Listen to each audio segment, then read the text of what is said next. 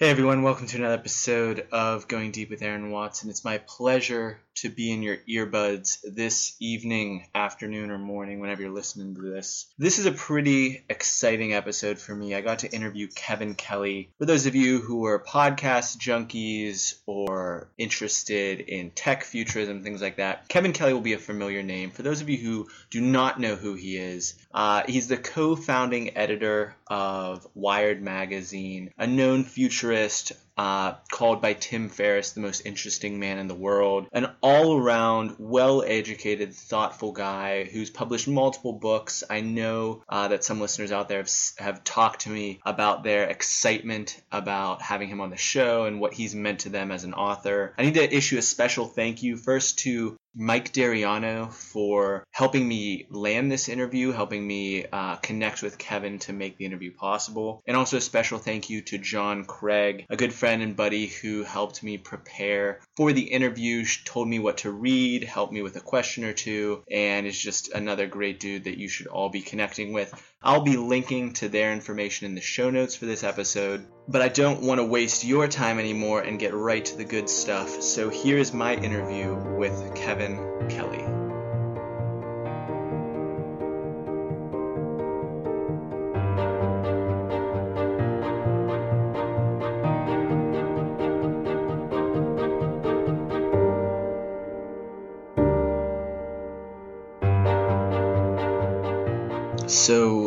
After listening to the intro, just realized I missed a important point. Kevin came on the show to talk about his new book called The Inevitable. It talks about the future and the technological forces that are going to drive our growth as a species, economically, and in many different forms. So we start off with that and spend a lot of time talking about the book. So to just provide a little context from the jump, we're talking about his book, The Inevitable.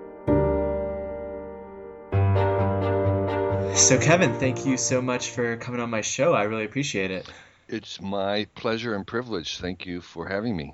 Uh, I want to just start off uh, by talking about the name of the book, The Inevitable Understanding the 12 Technological Forces That Will Shape Our Future. And, and you talk about these forces using 12 different present participles. So, ending with an ing, screening, remixing, cognifying, among many others. And what is interesting or, or maybe uh, perplexing for some people is when you call something inevitable, it seems unstoppable. It seems like this future is something that we might not have much control over how over the outcome. Uh, and I just wanted to give you a chance to maybe elaborate a little bit on the title and how much control we as a species have over these outcomes over the next couple decades. That's a really fair question. Um, the analogy I like to use is uh, if you imagine rain falling in a valley and the path of a particular droplet of rain as it falls towards the river at the bottom of the valley is completely unpredictable and it's uh, something that you could kind of control. But its general direction downward is inevitable. And I uh, am talking about the aspects of technological systems that make it lean in certain directions that kind of give it a gravity that are working at the level of the general direction and not the specific or particulars. So I would say, in a certain sense, um, telephones were inevitable. Kind of in any civilization that invented electricity, they're going to make telephones. But the iPhone is not inevitable, not predictable. The internet was inevitable, but Twitter wasn't or the, the character of the internet was not inevitable. Something we have a choice over. We have a option of whether it's national or international, whether it's open or closed. And those choices make a huge difference. And so the character of the specifics and the particulars of um, the products and services are, are in no way inevitable. We have a lot of control about them, and they matter a lot to us. What is, is inevitable are the kind of large scale forms that keep reoccurring again and again and those are the leanings, the, the tilts that I try to describe in the book. So once you have uh, switches and chips and you make computers, you're going to invoke copies. It, it, this this system wants to copy things. You can't stop the copying. That's inevitable. And so you have to kind of work with the copies. And that's sort of what I'm talking about in the book is these large verbs, these present participles which um, are going to be occurring whether we like it or not, as long as we have these technologies. And the particulars, though, the character of it, we have a lot of choice. And that character makes a big difference to us.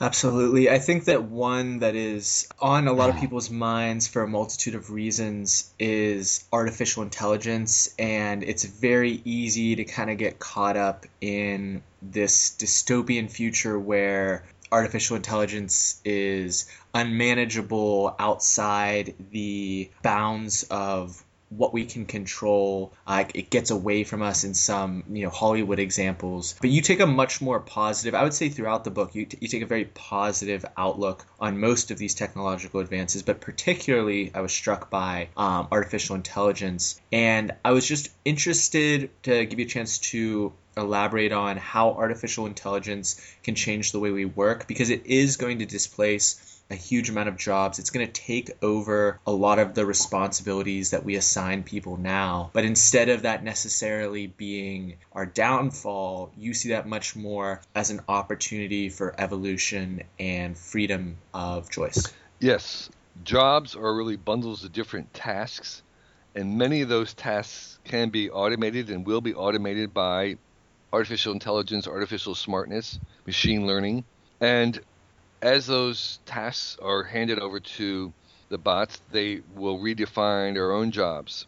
And the kinds of tasks that we will give to the bots are those that can be specified in terms of, efficiency or productivity. And so, if if a if if a task job is easily requires uh, that it be efficient, whether it's manual labor or, or knowledge work, those are the kinds of tasks that are going to be given over to the robots. What we're left with as humans are the kinds of things where efficiency is not so critical. And that includes a broad swath of, of, of tasks like um, science, which is by definition not efficient because it's built on one failure failure after another, one disaster after another, one inefficient exploration after another. The same thing with innovation, which is also dependent on the fact that things um, don't work, and if, and if you're only making things that work, you're not really innovating. Art is inefficient. Human relationships are inefficient. And so all these inefficiencies are the domain of, of, of humans. And the things that we can uh, specify and in terms of efficiency go to the bots. So so so productivity is for robots. And what um, we're also doing is, is we're using these new technologies to invent new desires, new wants, new things that we um, didn't know that that were even possible before. That that becomes our new jobs, and we will in the beginning not be able to specify them and then eventually it, we will, and then we can give them to the robots. So in a certain sense, our our, our future is that we're going to be inventing all these new things, and then eventually we'll figure out how to do them, and then we'll give them to the bots. So so there are many more new ways of doing things and living and new desires than there are desires that we have already made. I mean, the, the unknown is much bigger than the known. And that means that we have an unlimited number of new jobs that we'll be um, inventing and they're not all just cerebral, they're not all just intellectual. Many of them are jobs that have to do with human relations, human experience, being human. And so I, I think there's going to be this incredible renaissance of new work that is going to be enabled by AI and this artificial smartness. I know personally I've started to experiment with an artificial intelligence that schedules meetings for me. It's called Amy from X.AI. I've mentioned a couple times previously on the show, but it's been eye opening to just see how much time that can save me and how nice it is to be able to just hand off this job that it's not exciting to schedule a meeting with someone and go back and forth through email eight times to try to figure out a time and date that works for everyone and to just be able to hand that off and spend my time doing other things and other creative endeavors is definitely freeing. To maybe play a little devil's advocate or, or reference people who do play devil's advocate there are artificial intelligence alarmists out there, uh, Stephen Hawking, Elon Musk, other folks who kind of sound this alarm that we need to be fearful of AI and not and, and see it as a greater threat than it is maybe an assistant or something that can can take these more menial tasks off our hands. When you hear their arguments, or I don't know how much you interact with them directly, how do you interpret their views and, and where do you kind of push back on some of their points? So people like Elon is interesting because Elon is actually in, investing into AI himself, and um, I think his point, and Stephen Hawkins as well, is that um, there is a remote possibility of this sort of uh, intelligence explosion that um, could get out of hand, and th- that you have um, some rogue super intelligence that takes over and wants to get rid of us. Um, I, I, think the possibilities of that are, are, are, very, very, very, very remote, but they're but they're greater than zero. All right. I mean, there's he, his point, uh, Elon's point, is that even if it's like one tenth of a percent, it is what they call an existential threat, meaning that it's you know it's it's serious enough that we should at least consider it. So I, I would say that, that we should consider it as a remote possibility and not ignore it, but we shouldn't be afraid of it. And and that it's also um, very far off. And Elon and, and, and Stephen would say, well, that's true, but that that we should begin to address the remote possibility now. And that I would agree with, meaning that what we want to do is we want to embed into these um, creations our values so that so that we're we're, we're in synchrony, that we're in that we're in um, in unity about what we what we value in the world. Like we value diversity, we value we value um, uh, individual rights and things like that. And so um, I I think that is something that we have to do with these artificial creations that we're making, which is we want them to be ethical and moral. And um, there are programs right now to try and encode into self-driving cars a sense of ethics, so that they have some priority of knowing whether they should give preference to the passenger or the pedestrians, you know, in an accident and things like that. These are very difficult questions and require us humans to be very clear about our ethics and morality in order to transfer them to the machines, but in fact, it turns out that we're not clear. We, we don't have a very good idea. Our, our ethics are not very consistent and not very deep. And so, in a curious way, and this may be part of what Elon and, and Hawking are trying to do, is in trying to teach the machines, we're actually going to make ourselves better. We're actually going to I mean, uh, the way I say it is, is that the AIs and the robots will help us to become better humans because in trying to trying to give them our best we will be better in the way that parents can become better when they try to teach their children. Kind of want to switch things up a bit and talk about another part of the book that I found really interesting was the idea that ownership is going to be on the decline and we're going to be focused much more on access to different goods, services, uh, moving forward. And the idea that folks won't necessarily be as inclined to own a home or own a car, but services like an Airbnb or an Uber would kind of enable us to to drift more to our roots as hunter gatherer gatherers as nomadic people that are less tied to a specific location. Can you elaborate a little bit on what else is allowing us to do this outside of these two specific companies? And maybe I have a couple more questions after that.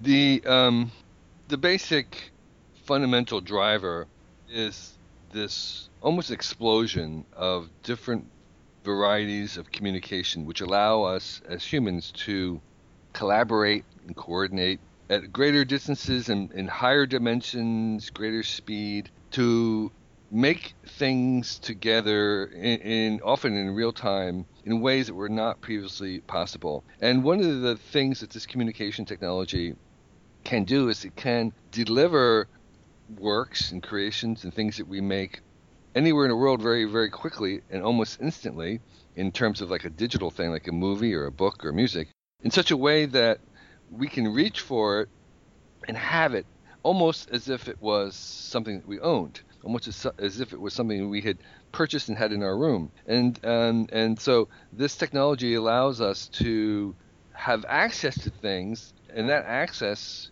can in many ways be superior to ownership because ownership besides rights it also has many responsibilities and duties and it, turns out that the the technology that we've been inventing being able to do 3D printing and uh, even physical delivery at much higher speeds allow us to, in many ways, access even for physical products. And so all this technology is moving us to um, a moment where we can simulate many of the attributes of owning something by simply getting access to it. And you know, Uber and Airbnb are kind of the first examples, but you can extend that to almost anything and say, well, if you could, if we could some ways deliver this instantly anywhere in the world, could we shift the the model from having to own it to uh, having access to it? And it's not just that you have that you get it, but also that you can get rid of it too. So this is idea of designing things to be disassembled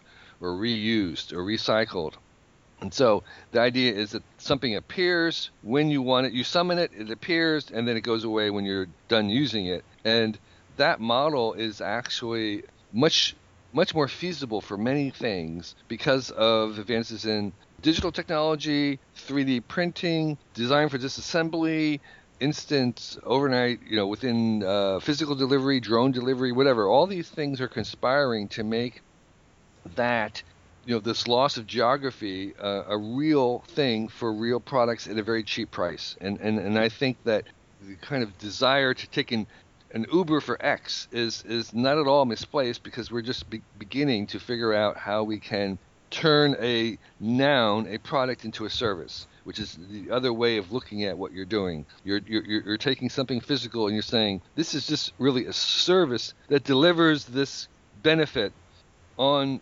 demand. And so that it's no longer a physical noun, it's actually a verb, it's a service.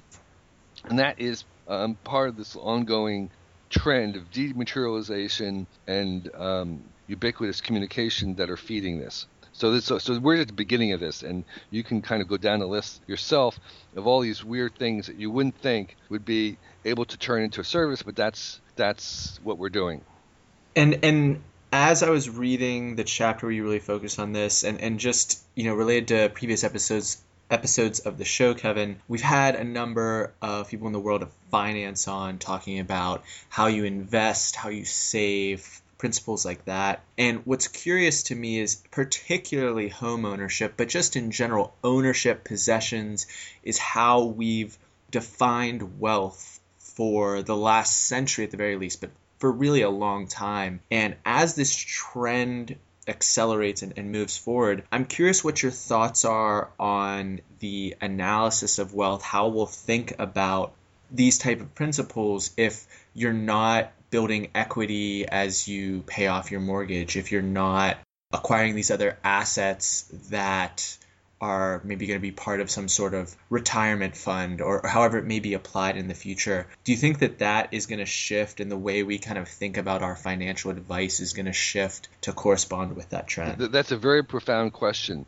because in as you, as you note, ownership is sort of the foundation of capitalism. And if you have a shift away from ownership, then that does affect the very nature and understanding of capitalism. I, I would say a couple of things. One is I have a scenario in the book about what life would be like for some young person who didn't own anything. And I and I give a caveat at the beginning that I think that's very unlikely that anybody would live not owning anything. I think the the the pattern is m- much more going to be that people will have will care about something enough to own it because in fact in order for this um, system to work, like Uber, somebody has to own the cars. It's just not everybody has to, to, to do it. And so there will be some people who own what is something they care deeply about and maybe use it as a business, whereas you know the other 90% don't have to own it. So the ownership of particular things are, are kind of um, concentrated in some senses rather than being um, distributed. And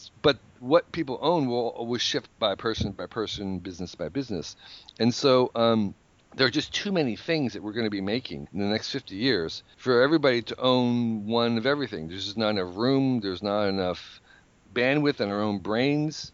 we, we, we just we, we won't i mean we just simply won't be able to own one of everything and so what people you will own something but not everything and so the most of the things that you will use you won't own but you will own some things and so i think um, nonetheless i think there is a shift away f- from um, the significance of wealth in terms of being um, you know, say these uh, precious, uh, rare commodities like you know, like a house, like uh, gold. To I, I think um, the kinds of, of shifts that we're seeing, which is people having um, shares in things, and that type of ownership where you are you're owning a, a, a process rather than a a product.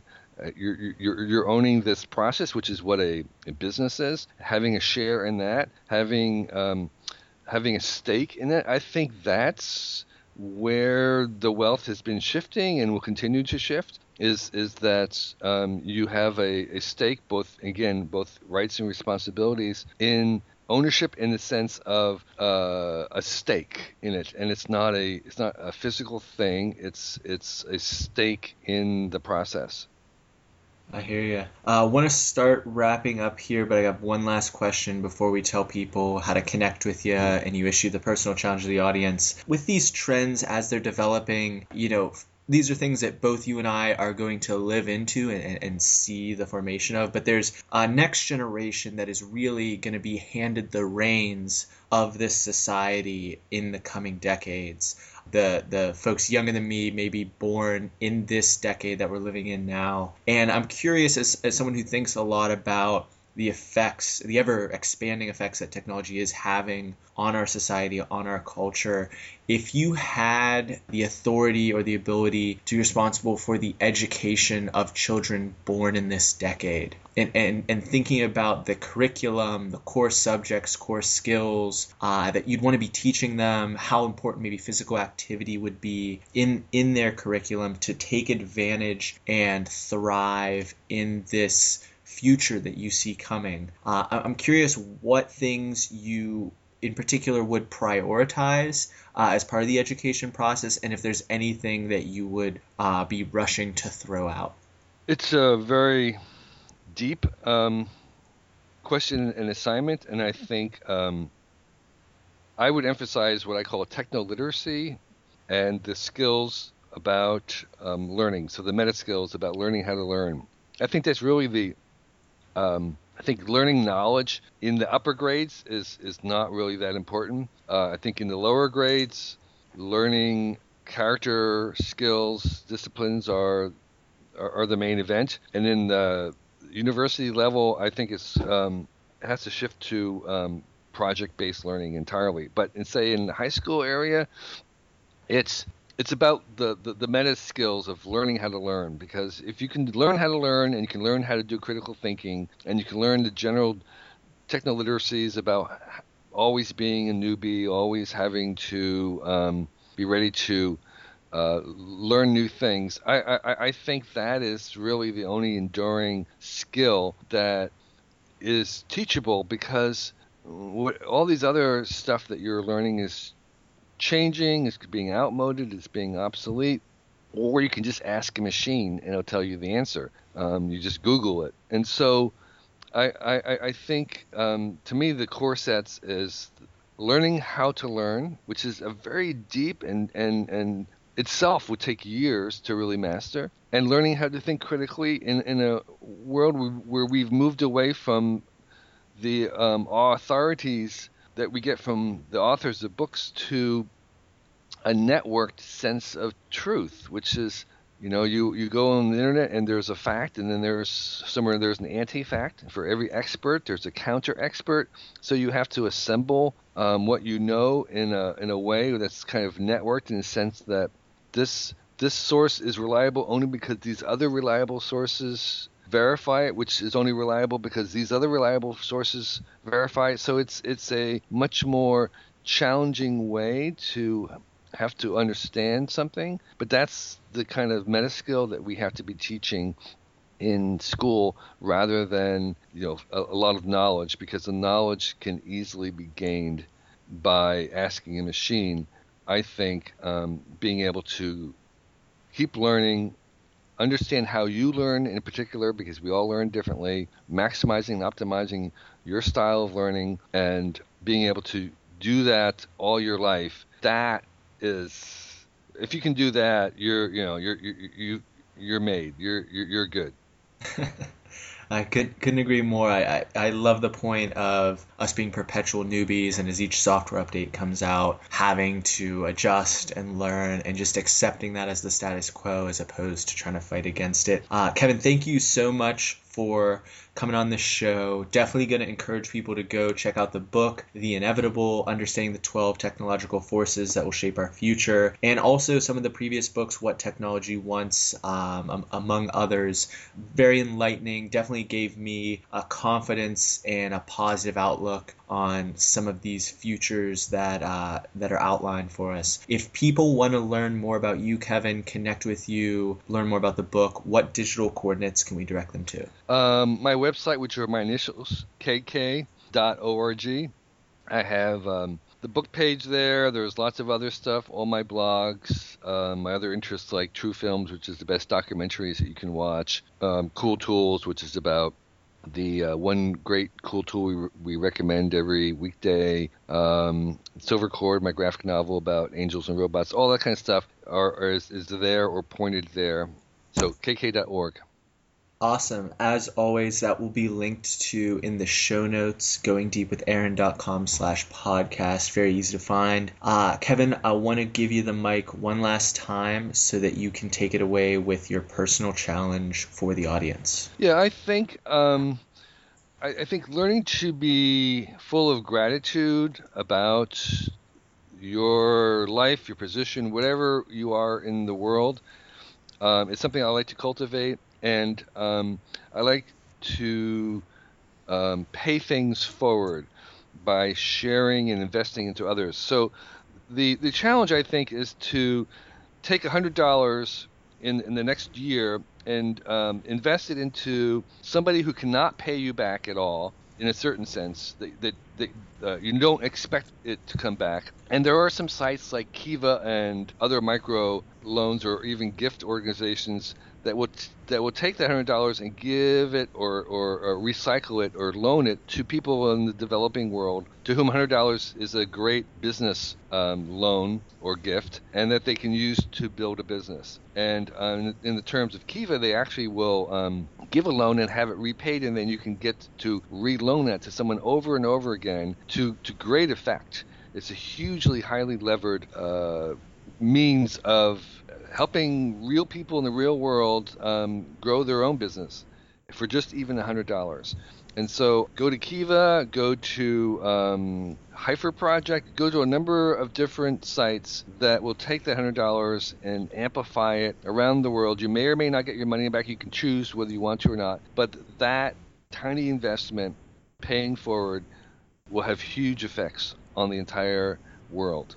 I love it. I actually listened, uh, went went to a talk with Jessica Jackley, the co-founder of Kiva, and not only hearing her story, but just uh, her excitement over the impact that these type of micro loans and micro investments can make uh, it's, de- definitely something that gets you fired up. So we'll link to Kiva as well in the show notes. Uh, but one last time, Kevin, thank you so much for coming on. I really appreciate you taking the time. Yeah, it's really been my pleasure. Thanks for your great questions and for your interest in my book. We just went deep with Kevin Kelly. I hope everyone out there has a great day. Thank you.